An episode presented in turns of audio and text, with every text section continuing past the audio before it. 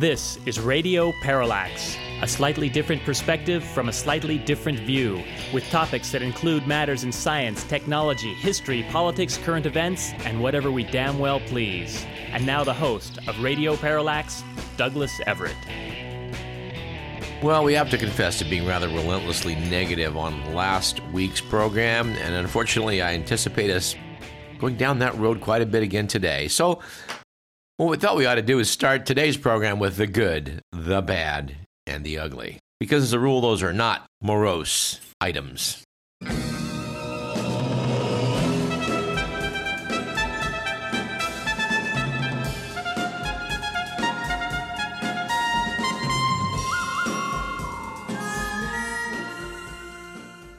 have to say it was a good week a few weeks back for getting what's due you with the news that former President Trump has reportedly consistently ignored or rejected pleas from Rudy Giuliani, his former lawyer, who needs help and is now drowning in legal bills resulting from his quixotic efforts to keep Donald Trump in office. You would think that Rudy Giuliani would have been able to take a look at Trump's history and see what was coming. Evidently not. On the other hand, it was a bad week that week for O.J. Simpson, who said he doesn't visit Los Angeles because the murder of former wife Nicole Brown Simpson remains unsolved. I might be sitting right next to whoever did it, he explained. I have to say, this ranks right up there with the famous joke line about the man who murdered both of his parents and then threw himself on the mercy of the court because he was an orphan. It was apparently an ugly week last week for reviews after a tourist visiting Loch Ness in Scotland left a vicious one star TripAdvisor review complaining that the loch's famous monster never showed up. Warned the reviewer, Don't go if you're wanting to see it, because you'll end up bitterly disappointed like we were. Well, we certainly hope he does better when he comes to California to Willow Creek and goes on that Sasquatch tour. And a couple weeks back, it was a good week for what we'd have to call Trump inspired mania with the news that doctors in COVID ravaged Missouri say that anti vaccine sentiment is running so high that some patients are wearing disguises to get their shots. Dr. Priscilla Frase of Ozarks Healthcare said that patients have begged her, please, please, please don't let anybody know that I got this vaccine. The hospital now offers shots in a private setting to protect patients from being shunned. It was, on the other hand, certainly a bad week for honoring thy father and mother. With the word, Quentin Tarantino has stuck to his vow never to give his mother a penny of his filmmaking fortune because she belittled his childhood interest in writing. The director said in an interview a couple weeks back that when he was young, his mother, Connie Zastoupil, scolded him for being disinterested student to the point where Tarantino claims she once said, This little writing career that you're doing, this crap is effing over. Well, or words to that effect. Tarantino said he decided that if he got rich, there'll be no house for you. There's no vacation for you. No Elvis Cadillac for mommy. You get nothing. And Tarantino now says he has kept his word, apart from helping her out once with a jam with the IRS. Quentin Tarantino has a warning for other parents. There are consequences for your words as you deal with your children. To which I would add, what a jackass. And finally, it was an ugly week couple weeks back for high expectations after the Oregon Democratic Governor, Kate Brown, scrapped the requirement that high school students in Oregon demonstrate proficiency in math, reading, and writing. She did so that she did this so that more minority students can graduate. The nonprofit foundation, the nonprofit Foundation for a Better Oregon, thanked Brown for her commitment to every student's success. And no, we're not sure how you are demonstrating a commitment to student success by not requiring them to have proficiency in math, reading, or writing. And to say nothing of what this may mean for, you know, possible employers in the future, assuming that they're a minority student, because he's a minority student that graduated in Oregon and probably can't read or write or do math. And we have some breaking news to report on the Pythagorean theorem, which admittedly is a rare thing the news is it turns out the ancient Babylonians understood key concepts in geometry, including how to make precise right angled triangles. They used this know how to divide up farmland more than a thousand years before the Greek philosopher Pythagoras, with whom these ideas are associated. The story is apparently Daniel Mansfield of the University of New South Wales in Sydney, Australia, had been studying a clay tablet known as Plimpton 322, dates from between about 1900 and 1600 BC. It bears cuneiform markings that mark up a table listing Pythagorean triples. Of course, the article puts that in parentheses. I'm sure the Babylonians weren't calling them Pythagorean triples. But the fact is, each triple comprises the length of the sides of a right angled triangle, where each side is a whole number. Handy thing. Simplest example 3, 4, and 5. Others include 5, 12, and 13. And the key clue to why this was important uh, came from a second tablet excavated in Iraq in 1894. Mansfield tracked it down to a Turkish museum. It was a surveyor's tablet used to make calculations to fairly share out a plot of land by dividing it into rectangles. Now, I'm not as up on math as I might be, but it, it seems to me that if you got a rectangle that got three and four on its sides, then that diagonal, which is five, isn't all that relevant.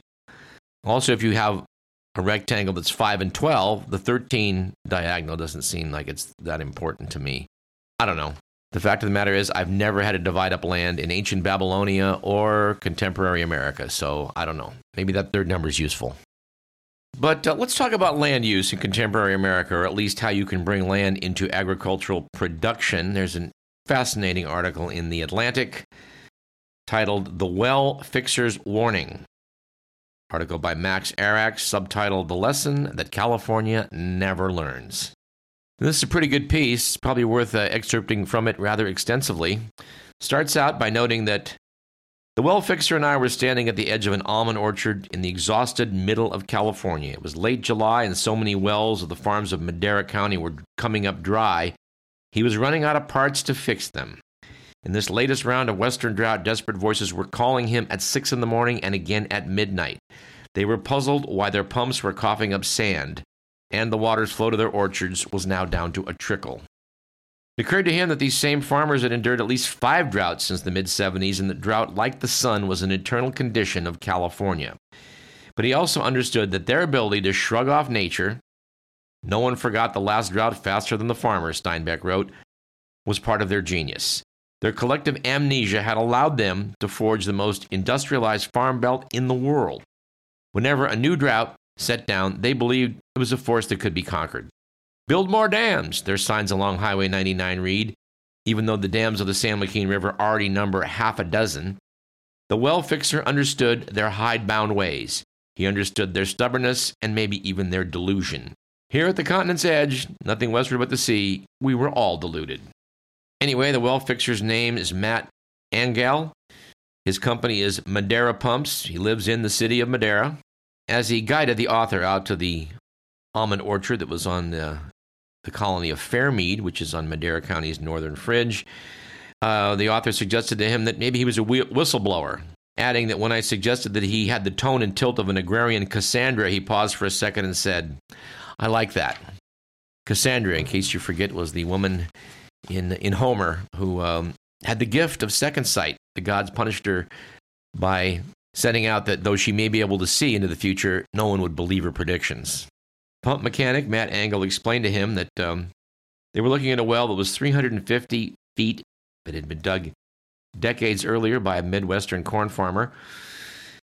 And this well had done yeoman's work in keeping the drip lines running until the drought of 2012 to 2016, which was a history breaker. To make up for the scant flow of rivers, farmers across the valley had pumped so much water out of the earth that thousands of wells came up dry. Thousands. This well surged and groaned, a death rattle, and finally succumbed in 2014, years after the farmer had.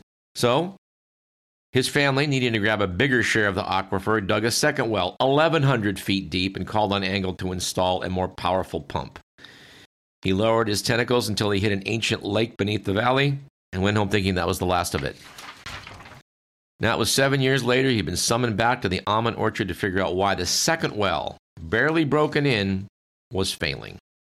He snaked a camera down the stretch of hole where he remembered the aquifer being. It wasn't there. He went deeper, but the only flow he could find was pinched off. What little water the pump was drawing was so foul with salts that the orchard was burning up. If the well wasn't fixed, and that happened to be a $40,000 job, the trees would be as good as dead before the crop came in. Piece notes that from the data on his devices, Angell calculated that the underground water table in Madera County, one of the most overtapped in the West, had dropped an astounding 60 feet over this spring and summer. So many ag pumps were dipping their bowls in the same depleted resource that the aquifer collapsing, a descent he had never witnessed. I'm 62. I've been doing this more than half my life, and I've never seen this. Not even close, he said. This is all brand new, and it's shaken everything I believe in.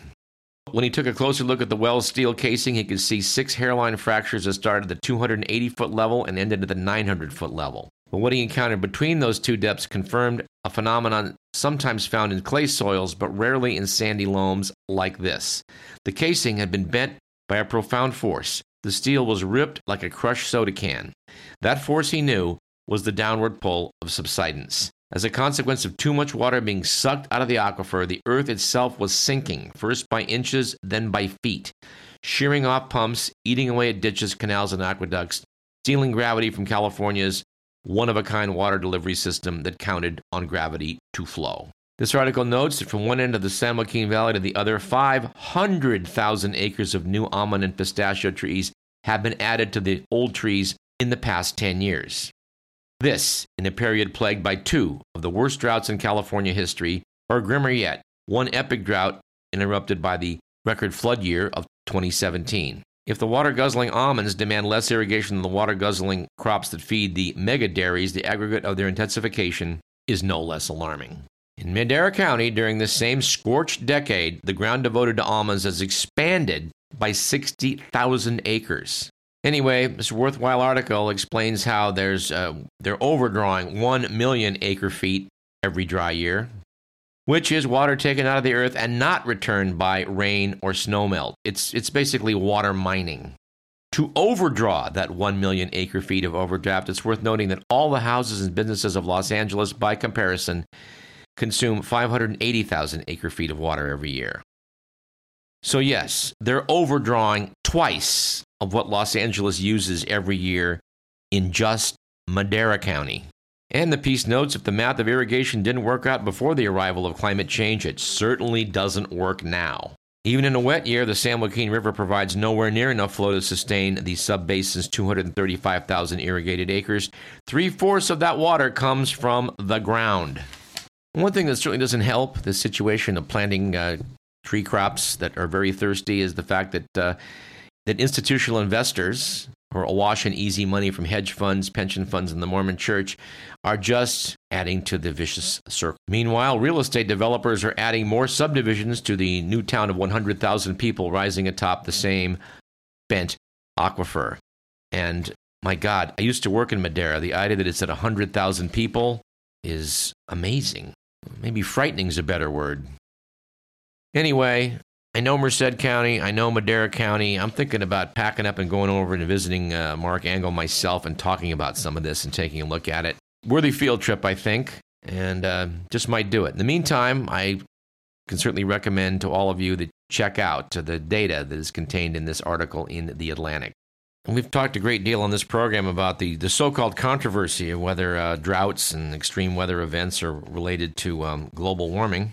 And while it may, at least in some minds, remain unclear whether record CO2 levels are producing more wildfires, one thing that uh, nobody's going to be able to contest is the fact that wildfires are definitely producing record CO2. Article in New Scientist by Adam points out, points out that extraordinary wildfires are causing the highest carbon dioxide emissions in decades, which is certainly not welcome news. California, of course, is, is, is burning up. But it's not the only place. There's fires in Europe, and apparently there are huge fires in Siberia that are dwarfing what we're even seeing in North America.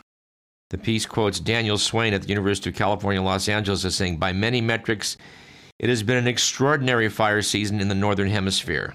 This year apparently started quietly for wildfires and looked to follow the trend of some recent years that saw some global decline, but mid year, all that changed.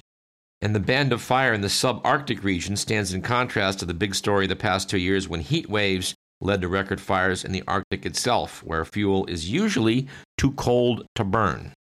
Estimates are that this year, wildfires have released a total of 4.3 gigatons of CO2. That was up till August 16th, which is more than gets emitted by the entire EU every year. And in case you're not depressed enough, you may, you may want to pause. We want to pause a minute to give you a chance to mix a drink.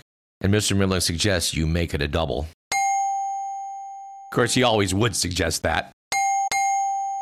Let's uh, let's let's read from the talk of the town from the current issue of The New Yorker by Elizabeth Kolbert. In 1988, the World Meteorological Organization teamed up with the United Nations Environmental Program to form a body with an even more cumbersome title the Intergovernmental Panel on Climate Change, or as it quickly became known, the IPCC. The IPCC structure was every bit ungainly as its name. Any report the group issued had to be approved not just by the researchers who collaborated on it, but also by the governments of the member countries, which today number 195. The process seemed guaranteed to produce gridlock, and by many accounts, that was the whole point of it. One of the architects of the IPCC was the Reagan administration. Indeed, when the scientists drew up their first report in 1990, the diplomats tried so hard to water down their conclusions that the whole enterprise nearly collapsed. Every five or six years since then, the group has updated its findings using the same procedures. It's in this context that the latest IPCC effort released last week has to be read, or more likely, not read. Even the shortest and snappiest versions of the report, the so called summary for policymakers, which at 41 pages is just 1% the length of the full document, is in its mix of technical and turgid pretty much impenetrable. Still, it manages to terrify. Owing to humans, the report states, the world is warmed by more than 1 degree Celsius, which is nearly 2 degrees Fahrenheit.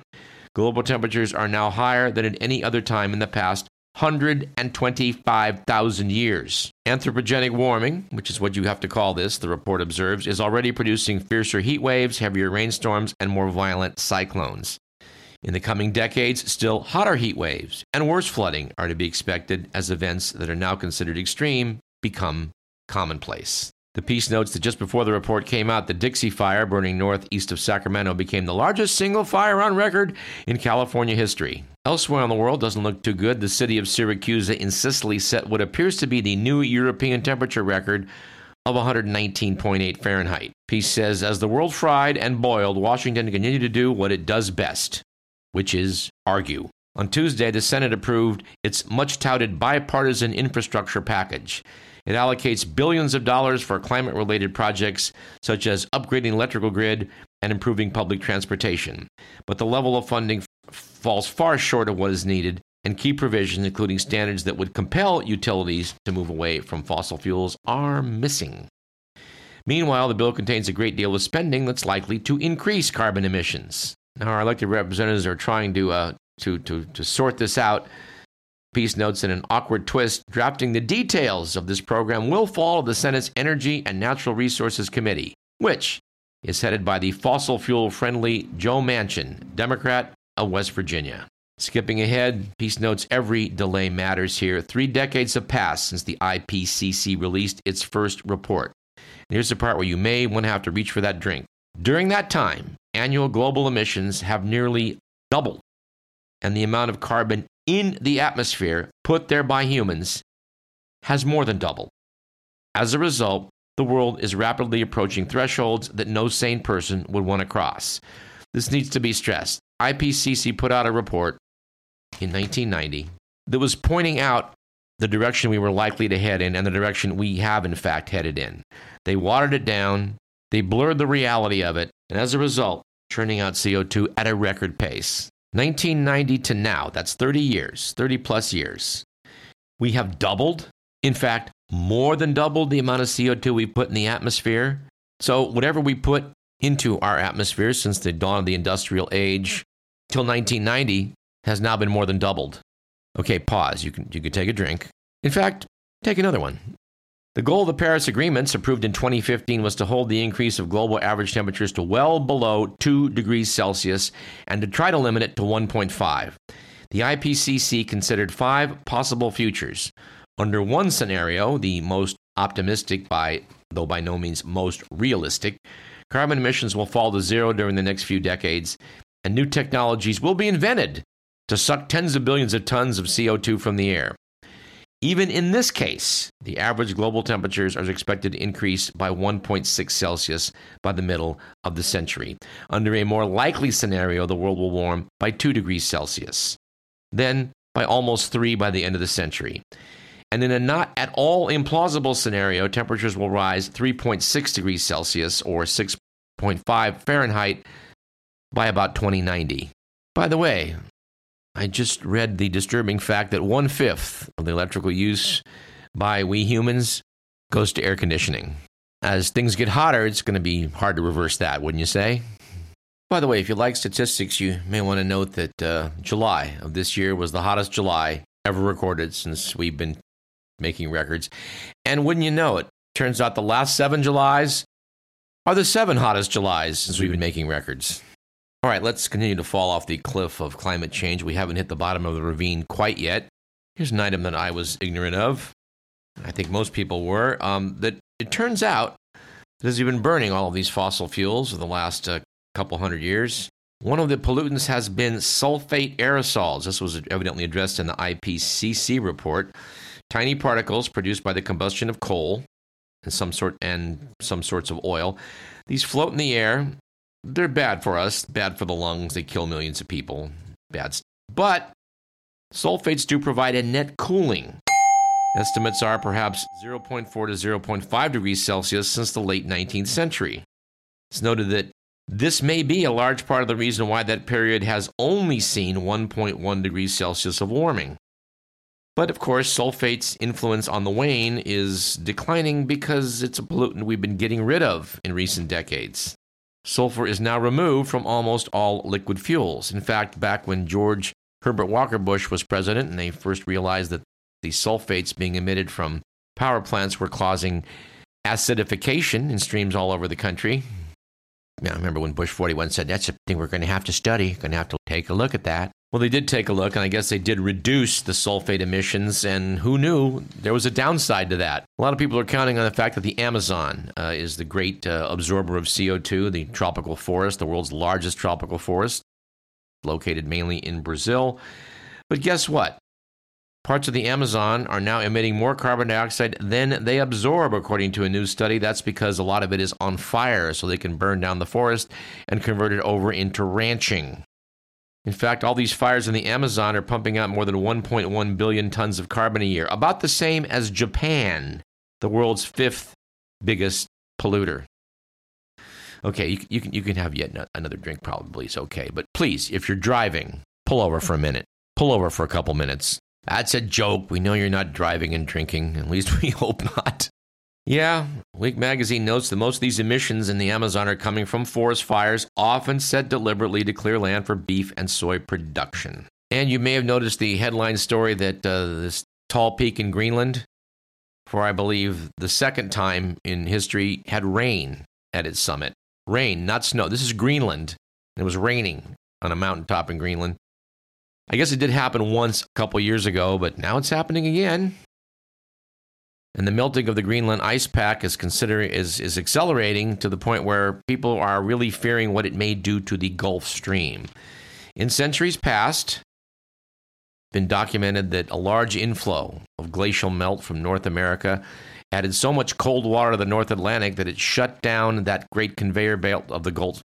It shut down that great conveyor belt of the Gulf Stream which they certainly depend on in, in Norway and Iceland and other places, the UK, to keep it a little warmer than it would otherwise be. People don't realize how much further north Europe is than a lot of North America. London would be north of Edmonton, Alberta, if we slid it west into the North American continent. It's a lot warmer in London than it is in Edmonton. But wouldn't you know it, a study of the Atlantic Meridional Overturning Circulation, A OMC, which includes the Gulf Stream, took a look at this, uh, this aquatic conveyor belt. And a study they did found that by eight different measures of the AMOC, going back as far as 150 years, all of them pointed to one conclusion a massive influx of fresh water from the melting ice sheets and glaciers of Greenland and the Atlantic is altering the conveyor belt's strength. This report of this appeared in the Washington Post, which noted that the system is not at a tipping point, but it's so large and complex that it's impossible to say if or when that will happen. Scientists have recently found that the AMOC is as weakest in more than 1,000 years.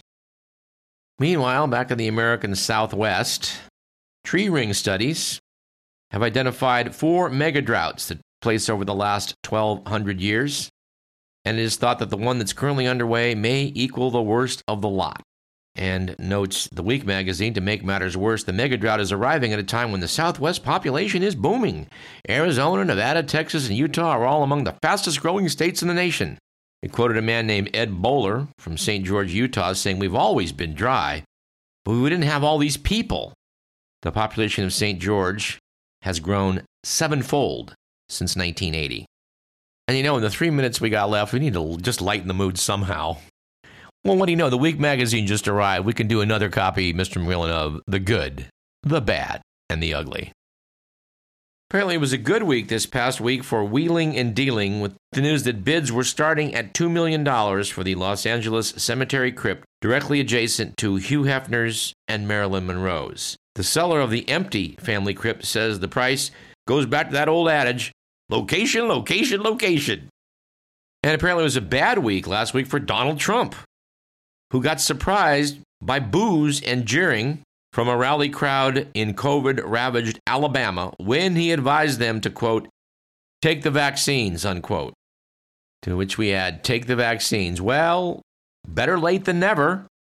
And speaking of COVID, it was evidently an ugly week for that election recount fiasco taking place down in Arizona when uh, it was revealed that this past week, three of the auditing team's five members fell ill with COVID 19. The GOP led state senate in Arizona hired Cyber Ninjas, a company with no experience in audits, to investigate claims that President Biden's 45,000 vote victory in Maricopa County was based on fraud. Doug Logan, CEO of the Florida based company, said that the 2020 election was rigged, and Cyber Ninja auditors pursued fringe theories about fake ballots shipped in from China. According to Arizona Senate President Karen Fann, Logan and two of his colleagues are now quite sick with COVID 19.